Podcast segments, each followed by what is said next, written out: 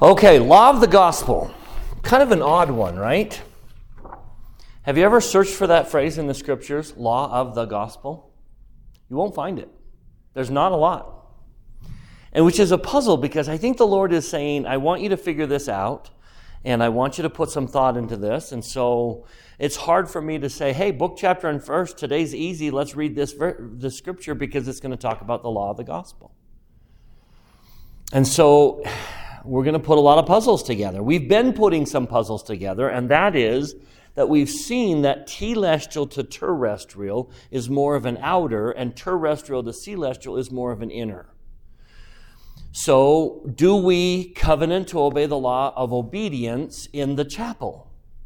Is the temple the first time you committed you promised to obey the law of the gospel or the law of obedience? Heavens no. We made that covenant in the waters of baptism, right? So the temple is kind of a, all right, let's take this to the next level. So, in the spirit of that, what is the invitation that the temple is asking us in obeying the law of the gospel? What's the next level? What's stepping up to the next? What's different in the temple than in the chapel? Do we, in the waters of baptism and at the sacrament table, covenant to obey the law of the gospel. Well, don't I promise to pay a tithe? And isn't tithing part of the gospel? Don't I promise to keep the Sabbath day holy because it's a part of the gospel? I mean, the baptismal covenant doesn't say anything about tithing and Sabbath day and honesty.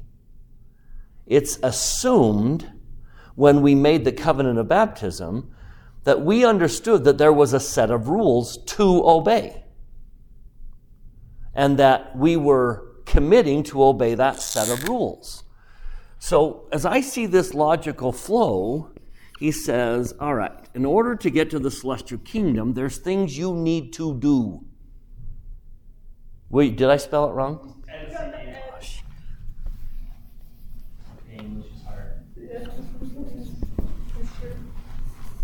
I, I, I'll admit, I freely admit, in temporal things thou shalt not have strength. Obedience. Yes. So, this is everything I need to do. And then he says, but there are some things that are preventing you from doing them. Those things you need to let go of. So, will you do the things I ask, and let go of the things that interfere. I will, Lord, I'm all on board. But that's hard to commit to do without a set of instructions. What do I need to obey? And what do I need to let go of? So, the way I think that works is the Lord says, Look, I will put them all into a package. I'll wrap them up neatly into a package. And that package will tell you what to do and what to let go of. And I'm going to call this the gospel. Do you see the logical flow? will you do everything I ask? Yes. Will you let go of the things that interfere? I will. This is where those instructions are found Will you obey the gospel? I will, Lord. Wasn't that assumed in our baptismal covenants? That I would obey and sacrifice and follow the gospel. Do you think I promised to follow a prophet when I was baptized? Wouldn't you agree that that was part of my baptismal covenant? That it was assumed that that part of the gospel is what I need to obey and sacrifice. So this is not a new covenant. So, what then is the emphasis that the temple seems to be giving? And this is where we could go in so many different directions. And as I have prepared for tonight, this is kind of where the Lord pushed me if I were to draw a circle and you looked at it from that distance, you would say that's a pretty crisp circle. Those are pretty defined lines, right? Now, I can't have you move closer. Instead of having you move closer, I'm just going to bring the circle closer to you. But the analogy is would you come in closer? The closer you get to the circle, you would then realize that those are not crisp lines. That's a pretty fuzzy line. Now, what if you got really, really close to the circle? What would this look like? And maybe it's messy. The gospel to a convert is pretty clear, isn't it? It's so different than what the world is teaching, it's pretty easy to say, oh, that's the gospel. But what happens as you grow up in the church and you get further and further in the church? The fuzziness of what is and isn't the gospel becomes more of the challenge you have to face. What is and what isn't? I think that's the higher covenant. Are you committed to the gospel and are willing to push out the fuzziness of the things that are not? Why would you say it gets more fuzzy when you've been in the church longer? You start to really study that. We're going to do a, a, whole bunch of examples. Let me illustrate with one. I'm going to use, because the temple covenant mentions this one, this is the one I'm going to choose. When you're coming into the church, the idea of a prophet does what to your head? A prophet blows my mind. Oh my goodness, we have a prophet that received revelation. Blows my mind, right? But then when you come into the church and you spend a lot of time in the church, what begins to happen? What do you begin to notice? Well, I've seen prophets make some mistakes. And the line gets a little fuzzy as to what is and isn't a prophet. When is and isn't a prophet acting as a prophet? And that's what I mean. People, as they're coming into the church, don't see that. But the more you're in the church, is it the gospel to believe that everything that comes to the prophet is pure scripture? I get a lot of hesitance there. Normally you shake or you nod or you shake your head definitively, but that one because why? Why why do you hesitate? Ah, do you see? The very tone of your voice says it's what? The line is fuzzy. And I think what I want to talk about in terms of temple is I covenant to obey the law of the gospel, meaning I covenant to know what is and isn't the gospel. I, it fascinates me how many times Jesus pointed that out. Turn to 3 Nephi 11. As soon as he shows up in the American continent, he gets to the American continent and then he starts teaching this idea. Go to 3rd Nephi. Let's just start in 11 as a reference point.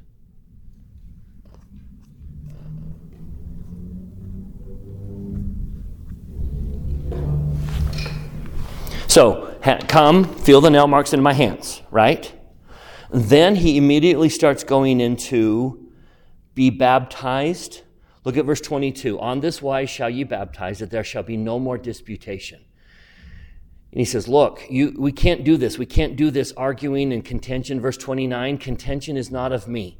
One of the very first things he teaches is contention is not of me. And then before the chapter is even over, he says in verse 40, Whosoever shall declare, what does it say? More or less than this, and establish it for my doctrine, the same cometh of evil, and is not built upon my rock. In other words, the problem is the edges. The gospel, as given to us by God, allow me to just draw it as a box. There's the gospel. That's what he has declared is his gospel. The problem is that what do we do as members of the church? Sometimes we make more than we should. And sometimes we make less. What is causing people to leave the church? It's usually not what's inside that box. What's causing people to leave the church today? It's the fuzziness on the edges. It's the more or less. And that's what's causing people a lot of concern. And I think the covenant we make in the temple, at least part of it is will you know what the gospel is and what it isn't? Will you not be shaken by things that are more or less? He's going to repeat that free, phrase many times in the scriptures. Don't make it more than this, and don't make it less than this. Whosoever shall declare more or less than this, and establish it for my doctrine, the same cometh of evil, and is not built upon my rock. And one of the great challenges of membership in the church is to know what is and is not in that box. So let's take the prophet.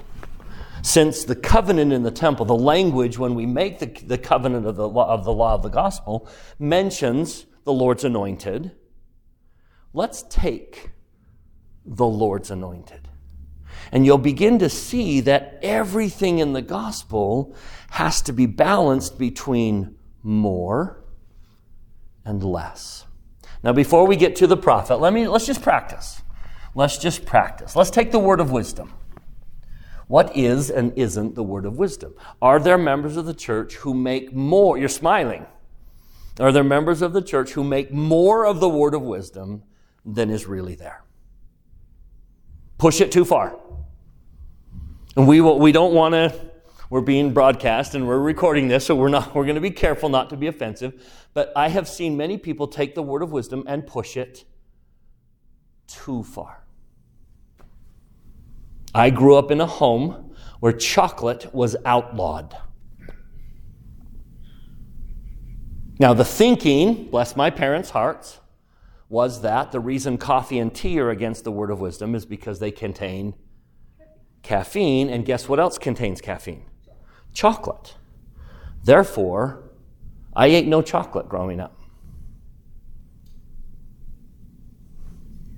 And if we had a little bit more time, I would tell you some stories about going too far. Now, when it comes to word of wisdom, are there people who do too little? They don't take it far enough.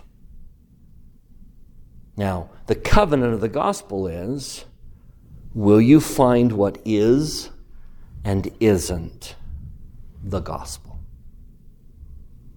And I we won't do this tonight because we won't have time, but I'd love to do what we're going to do tonight. Maybe we will have time. Maybe we'll take time. I don't know. But we really ought to have some serious discussions about what is and isn't the word of wisdom because the word of wisdom has been blown out of proportion in some regards and has become more than it is and in some regards has become less than it is. The covenant is will you obey the gospel as declared by God? He gets to decide what is and isn't his gospel, not me. But my, my danger, the danger is that we have a tendency to push sometimes the edges. So let me present this idea of a prophet kind of as a pendulum. I'm going to draw it as a circle because I see people cycle through this. Quite often, we have some people who get to this extreme and they just kind of think prophets are infallible, that prophets are perfect, and that prophets never make mistakes. In other words, they see the world as 100% ideal. Now, tell me what's going to happen to that member. You all know what's going to happen to that member, right? The more they come in, the more they're exposed to history and church history, and the closer you get, you get, the more you realize that prophets are not perfect nor were they ever expected to be so. I love some of the things Joseph Smith said. Can I read a couple quotations from Joseph Smith? Here's one of my favorites. Joseph said,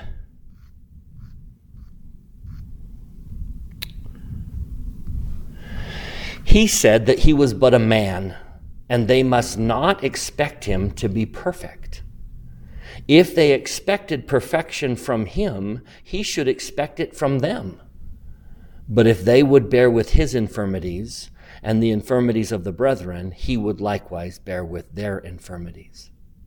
It's hypocritical to expect a prophet to be perfect, right? Because I'm not. I'm nowhere near perfection, so why would another mortal being, regardless of his human calling or his church calling, be all of a sudden perfect? There's only been one perfect person. And so this person is headed for a crash. This is the innocent optimist who thinks the church is perfect and that prophets are perfect. But what often happens? You've all seen it. Tell me what happens to this ideal member of the church. The bubble pops and real church history stories and real experiences happen. And then they often swing all the way over to the other side where now prophets are just mortal and they're just imperfect and they can't do anything right. It's almost as if they go from the ideal to the real. Well, come on, let's get realistic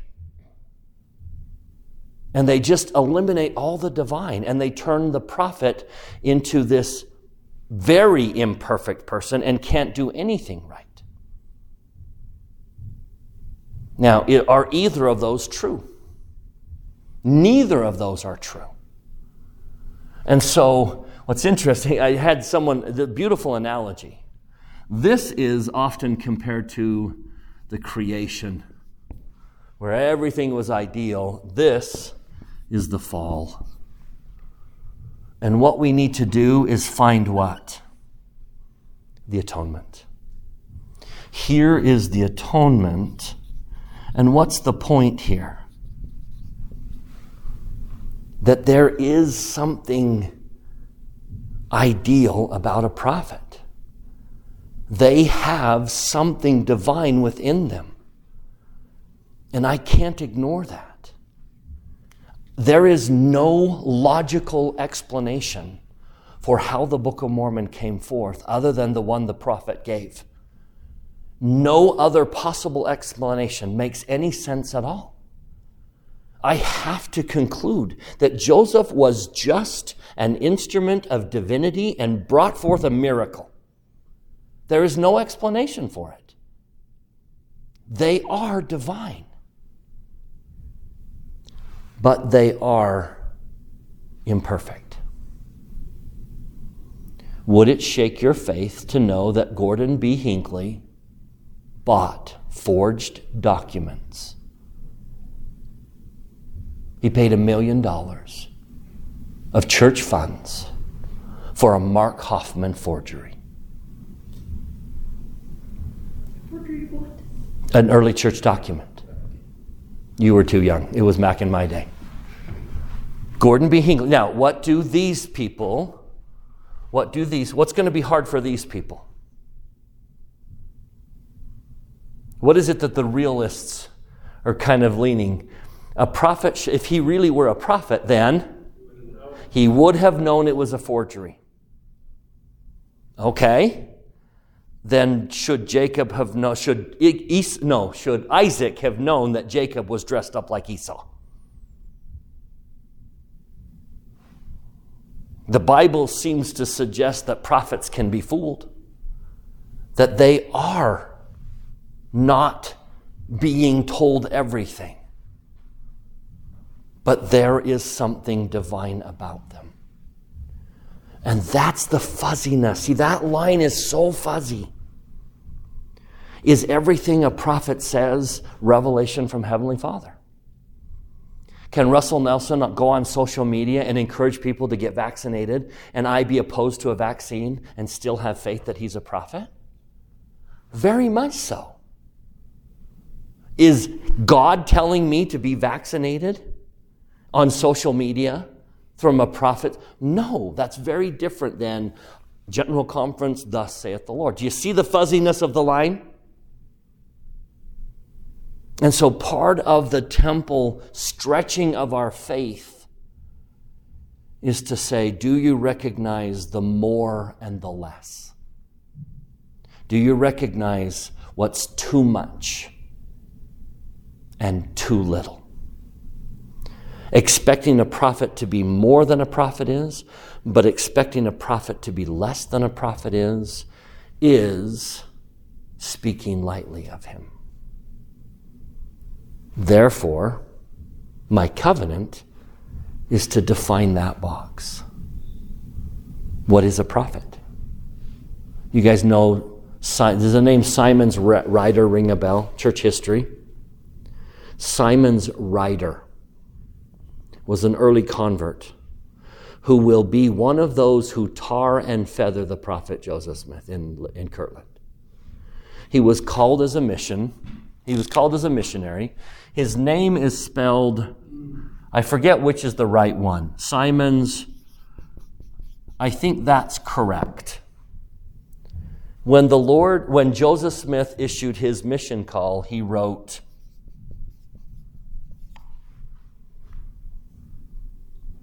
And Symonds Ryder went all the way over here because what did he now say? What did he now conclude? He's not a prophet because a prophet would know how to spell my name. Now, that's taking the, uh, the, the doctrine of a prophet too far. To say, well, he can't be a prophet because he would have known how to spell my name. So, therefore, nothing he's done is divine and he ends up trying to tar and he's part of the party that tarred and feathered the prophet Joseph Smith because he went all the way here over the spelling of a name. That's going too far. But there were a lot of people who just expected the prophet, everything the prophet did was just perfect. Do you see that fuzziness? And so we go into the temple and we say, Lord, I promise I'll obey the gospel. And I think he turns right around and says, Job number one is to define what is and what isn't. What is too much and what is too little. So part of our covenant is to say, I will believe truth. I will believe what is true. Now, I wish I'd gotten here earlier. We would have gotten the TV out because I want to show you a video from um, Elder Uchtdorf. But I'll just read the poem that he read. Now, you tell me as we read this which of these six knows what's true? Which of these six knows the truth? Ready? I love this poem. The Six Men of Indostan. It was six men of Indostan, to learning much inclined, who went to see the elephant, though all of them were blind, that each my observation might satisfy his mind. The first approached the elephant and happened and happening to fall against its broad and sturdy side at once began to bawl, Goodness me, the elephant is very like a wall. Based on his own experiences, an elephant is a wall. The second, feeling of the tusk, cried, Ho, what have we here? So very round and smooth and sharp. To me, tis mighty clear, this wonder of an elephant is very like a spear. An elephant's a spear. The third approached the animal and happening to take the squirmy trunk within its hands, thus boldly up and spake, I see, quoth he, the elephant is very like a snake. The fourth reached out an eager hand and felt about the knee. What most this wondrous beast is like is mighty plain, quoth he. Tis clear enough the elephant is very like a tree. The fifth, who chanced to touch the ear, said, Even the blindest man can tell what this resembles most. Deny the fact who can. This marvel of an elephant is very like a fan. The sixth no sooner had begun about the beast to grope than seizing on the swinging tail that fell within his scope. I see, quoth he, the elephant is very like a rope. And so these men of Indostan disputed long and loud, each in its own opinion, conceding stiff and strong, though each was partly in the right and all were in the wrong. Is an elephant a spear? No. But he had his own experiences. Could I convince him based on his own experiences that an elephant is not a spear? So, how many people believe they know what the Church of Jesus Christ of Latter day Saints is? Based on touching it and feeling a tusk or the trunk or the tail.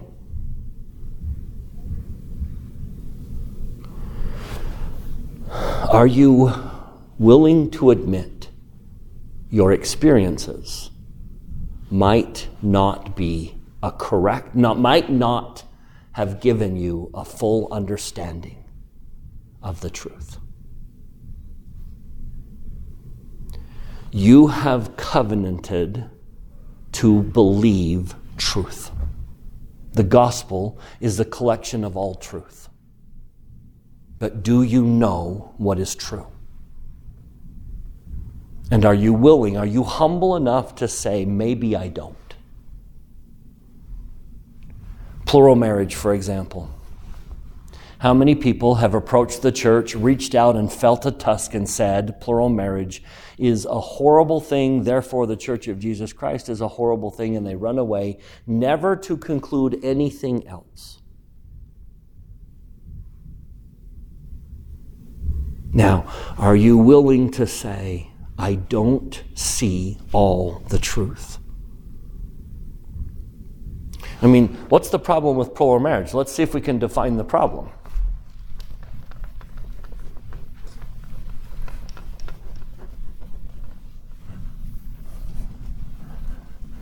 Okay?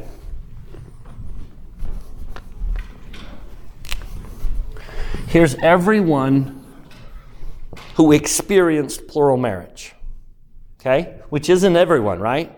This is everyone who experienced plural marriage. How many of these people wrote about it? Wrote it down? How many of them wrote their experiences down? All of them? No, just a small little group. Now, how many of their records got preserved? Preserved over the years. Again, a small little group of that. How many of those records that were preserved have been found and taken care of and published? Now, we're trying to view something this big through the lens of how big a hole? Now, are any of these, are any of these the words of Joseph Smith? Not one. He never, ever wrote about it. So we're trying to make some conclusions about the elephant by touching one small little piece of the known history. Now, everyone has to make conclusions, don't they? Everyone. No one knows all the truth. Because what's been preserved is just the smallest of little fractions. So, what if, what if we're completely wrong? What if the elephant isn't a tusk? But every experience I've ever had says the elephant's a tusk. Are you willing to say, there's more? I've made it less than it is, and there's more I need to discover. Or I've gone too far in my conclusions and I need to back off because I don't have all the truth. And I will find it. Now let's get two definitions of truth that I love. Doctrine and Covenants 93, here's the first one turn to Doctrine and Covenants 93. What is truth?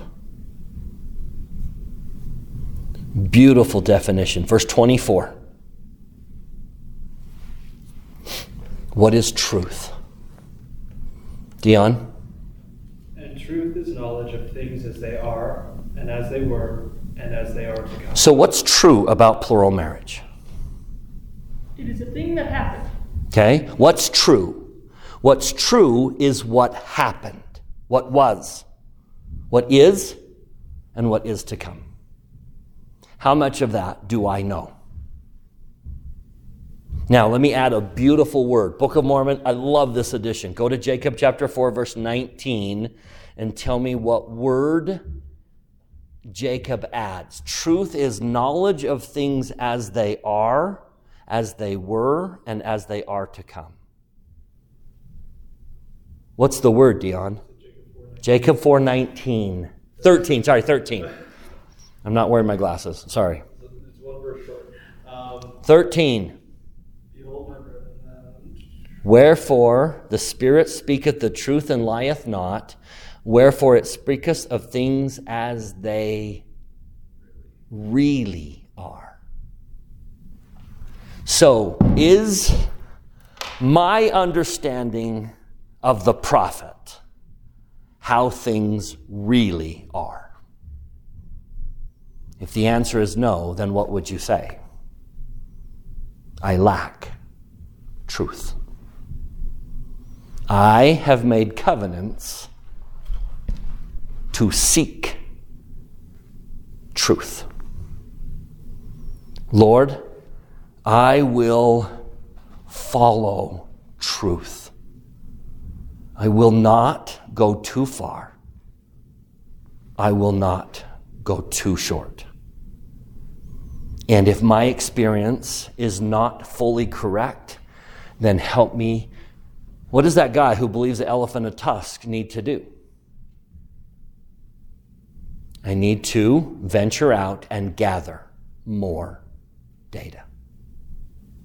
And when I have, oh, wait a minute, this is different. This is a, it's a spear and a wall. Wait a minute, it's a spear, a wall, and a tree. Wait a minute, it's a spear, a wall, a tree, and a snake. It's a spear, a wall, a tree, a snake, and a rope. Oh, now I see. It's an elephant. That's the challenge of the gospel. There are not by this definition, things as they really are, really were, and really will be, by that definition, who knows truth? Is there anyone on earth that knows truth? Nope. Therefore, who must I learn to get my truth from? From God. So, when you make the covenant of the law of the gospel, Implied in obeying it is the understanding that you will seek it, that you will find and know what is true, what is true about a prophet, what is true about church history, what is true about the Book of Mormon. What is true? the gospel of Jesus Christ encompasses everything that's true, everything as it really is. And I think we need to be humble enough to sometimes say, I don't fully see all the truth. Help me. Couple of examples that I think are important to read. Let's go to Mark chapter 9. What do I do with truths I don't understand? What do I do with plural marriage if it confuses me and it frustrates me and I find myself wanting to walk away from the Church of Jesus Christ of Latter day Saints because of the practice of plural marriage? What do I do when I encounter something I don't know how to settle? What do I do? Mark chapter 9, I love this little story with the man whose son had a demon and he came to Jesus. Go to the New Testament, Mark chapter 9.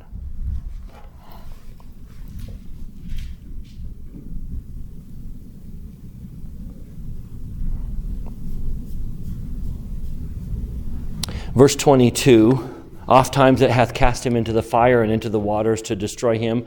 If thou canst do anything, have compassion on us and help us. What was the key word in that? if you can. Jesus turned right that, that right around and said in verse 23 if you can believe, all things are possible to him that believeth. Now tell me what the Father is going to wrestle with in the next verse. There's a lot of things I don't know. I don't know where they fit. Gordon B. Hinckley buying forged documents. I don't know where that fits. Can a prophet buy a forged document and still be a prophet? Can Joseph call me on a mission and misspell my name? I don't know where that fits. I don't know. Is the church false because Joseph can't spell my name? So tell me what the man says in verse 24. Lord, I believe. What's he holding on to? Here are the things I know are true. Help me with the things I don't know. That's very different than the tendency when something shakes my faith to throw it all away. How many people are just throwing their whole membership away because of one thing that doesn't square with the truth? a bishop that mistreated you and said something he shouldn't have or did something. So we throw the whole church away because I was offended by a bishop.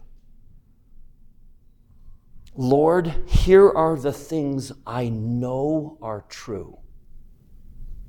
Help me settle the things that I don't know about. Do you have a list of what you know is in the box? Can you take inventory and say, I know, I know these things are in the box? I'm not letting go of them.